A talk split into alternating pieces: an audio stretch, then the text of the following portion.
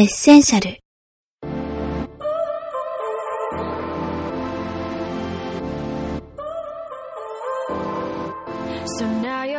ここに7枚のカードがあります。それぞれに書かれたキーワードは、本、音楽、映画、食、場所、何でも、何でも。エッセンシャルでは、この7枚からゲストの人生に欠かせないカードを4枚選んでいただき、プロインタビュアー、早川洋平が、それぞれへの思いやエピソードを伺います。果たして、今日はどんなお話が聞けるでしょうか？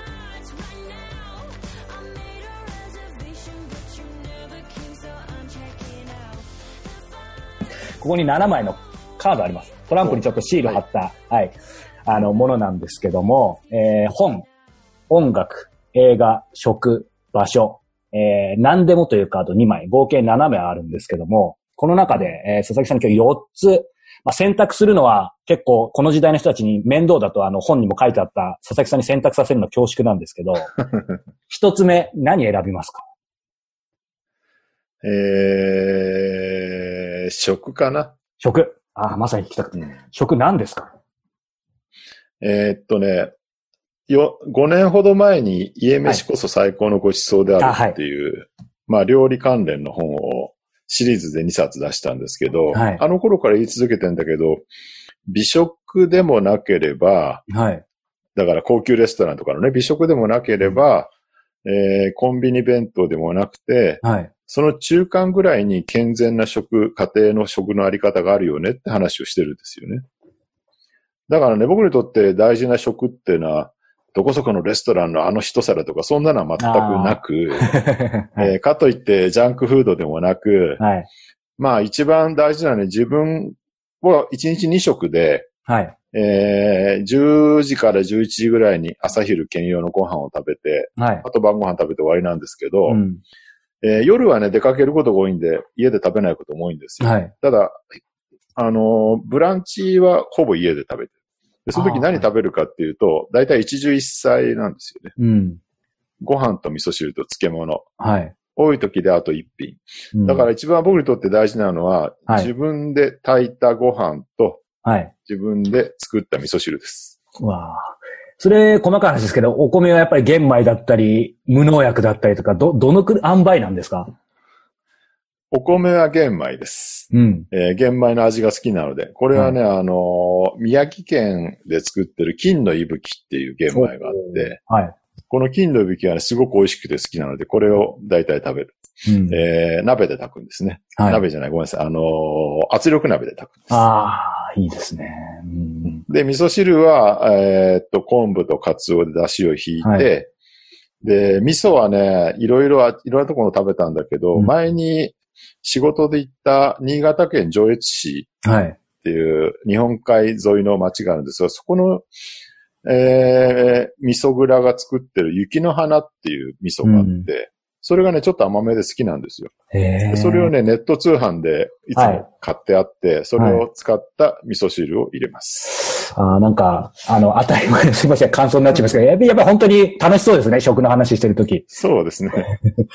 これでも、なんでしょう、さ佐々木さんにとって、まあ僕も本も拝読してたので、食が大事なんだろうなってことはもちろん分かっていたんですけど、なんだろう、もう、なんかやっぱりターニングポイントってあったんですか？勝手なすいません、イメージですけど、やっぱり僕も新聞記者ちょっとだけやってましたけど、それこそ新聞記者だったり、えー週刊誌とかいろんな記者やってると、もうゆっくりご飯食べるなんて、なかなか難しい。で、ややもするとね、健康崩してみたいなイメージなんですけど、佐々木さんそうですはどうだね。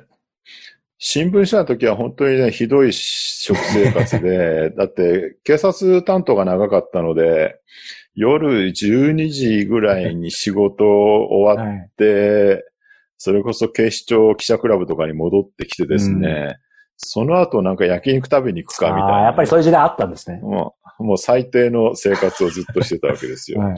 寝る時間もあんまりなくて。うんでね、そういうことやった結果ね、結局なんで新聞社辞めたかっていうと体壊したからなんですよね。ああ、はい。あの、実際にはね、右耳あのはい。奥に、あの、腫瘍ができて、超神経腫瘍。で、まあ、手術をして、はい。3ヶ月ぐらい会社休んでみたいなのがあって、ちょっとそれで糸が切れて会社辞めたと。うん、で、実際ね、しその脳腫瘍だけじゃなくて、その後潰瘍性大腸炎にもなり、はい。心臓の病気もやり、うん。腸閉塞もあり、多分ほとんど全て原因は新聞記者時代のストレスと不規則な生活だったのかな。はい。うん。でで、結構ね、体がボロボロになって、辞めた後に。うん、で、それを機に、まあちょうどその頃結婚したのもあってですね、それを機にもうそういうジャンクな食生活を一切やめて、うん。えー地味だけどちゃんと、えー和食みたいなものを作るうん。そういう生活に変えたっていうのはすごく大きかったですね。ああ。それがきっかけです。なるほど。それこそその当時の県警記者、県、県警？と、えー警視庁記者クラブにいた時の佐々木さんっていうのは、なんかもっと、やっぱりせっかちだったりピリピリみたいな感じなんですか？自分で言うのは難しいかもしれない。評価できないからわかんないけど、まあでも少なくとも穏やかに喋るってのはなかったでしょうね。うん、うん、うん。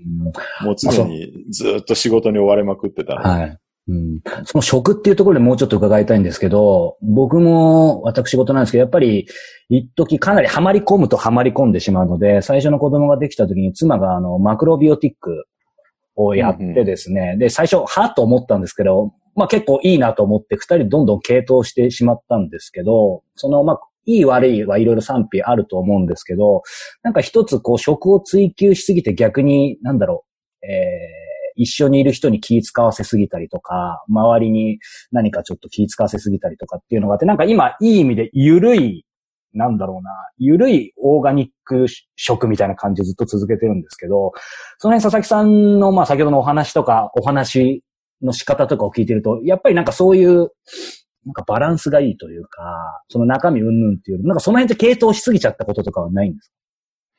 あのね、最初に、そういう健全な食をやり始めた頃に、えっ、と、幕内秀夫さんっていう、粗食のすすめっていうベストセラーを書いたはい。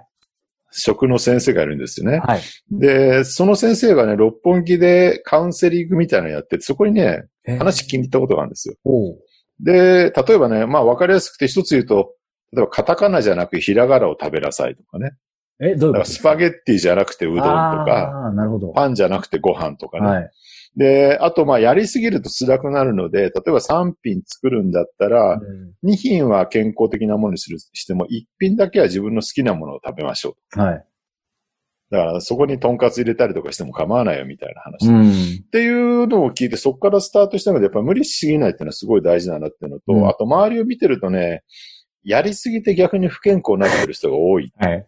オーガニックもマクロビも別に好きにやればいいと思うんですけど、うんやりすぎて、なんだろう。例えば、ビーガンとかや長くやってるとみんなだんだんこう、えー、健康そうじゃなくなっていくとはい。いうか、よくわかります。はい。うん。ちょっと干からびたりしてる感じがあるじゃないですか。だからね、うちは、ある時期までね、ちょっとやさ菜食やってみたりとか、うんマクロビみたいなのもやってみたことあるんだけど、はい基本今は、えー、食材にはほとんどこだわらないです。ええ肉肉も食べるし、ただし、うん半調理品とか、えー出来合いのものは作らない。使わない。ええちゃんと基礎調味料と、はいえー野菜と肉から作るんだけど、うん。えーその代わり買い物は別に近所のスーパーで普通に買ってるだけ。うん、うん、うん。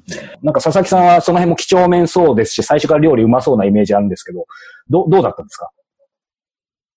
まあ、学生時代から登山やってたので、はい。アウトドアで料理するのには慣れてたってなんですよね。あとアウトドアってね、すごいこう、なんだろう、野蛮で汚らしい遊びなんだけど、一方で、ものすごいね、緻密な計算が必要なんですよ。うん。だって、ちっちゃなバーナーとね、コンロと、ちっちゃな鍋、コッフェルだけで、いろんな料理作ったりするわけだから、段取りとか手順とか、うん。こう、そういうものもきちんと組み立てなきゃいけない。はい。鍋1個、鍋2つでね、ご飯炊いて、えー味噌汁も作って、うん出すとそこに、えー乗っける丼物も作るみたいなことやったりするわけで。だからそういう、そのなんか、段取りを立てたりとかうん、手順を組み立てたりするってことは、まあまあ得意なんで、そこは料理の大事なコツになってる感じはするかなとなるほどね思いま。すね。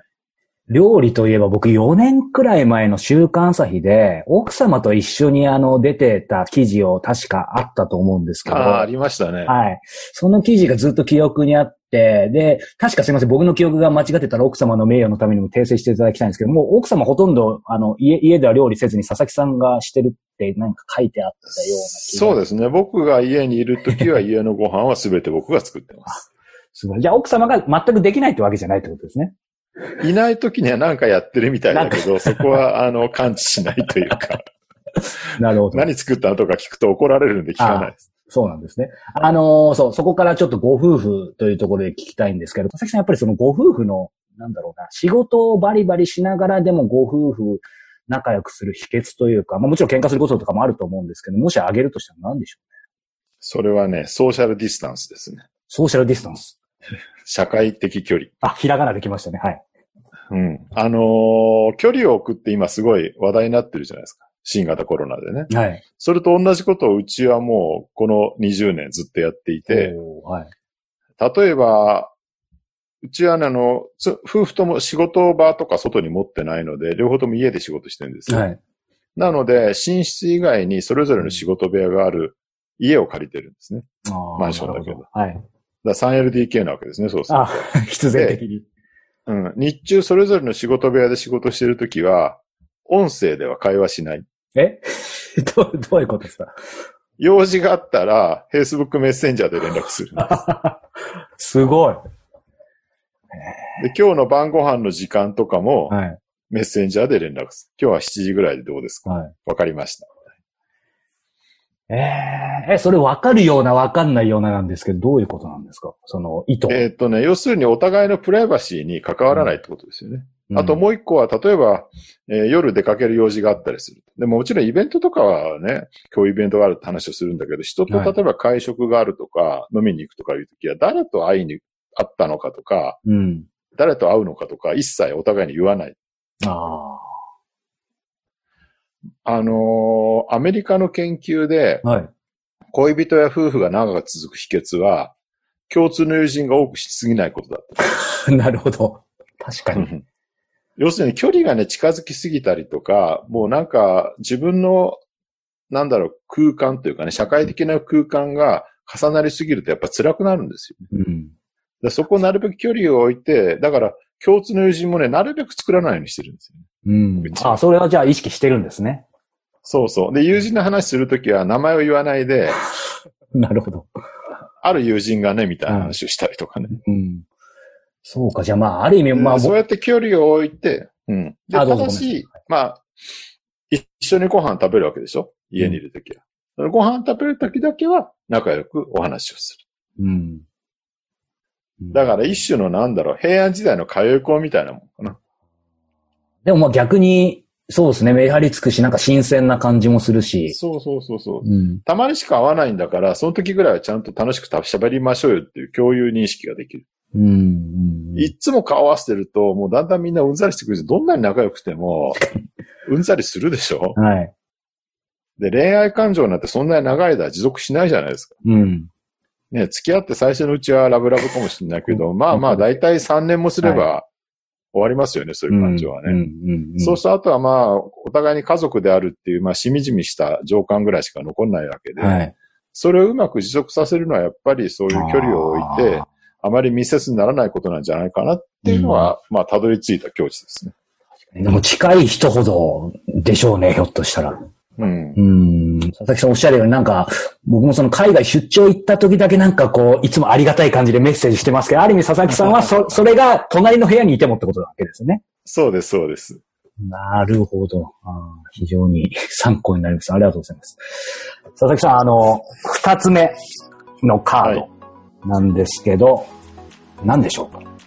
うん、常に必要なものじゃないけれど、今日のエッセンシャルはいかがでしたか？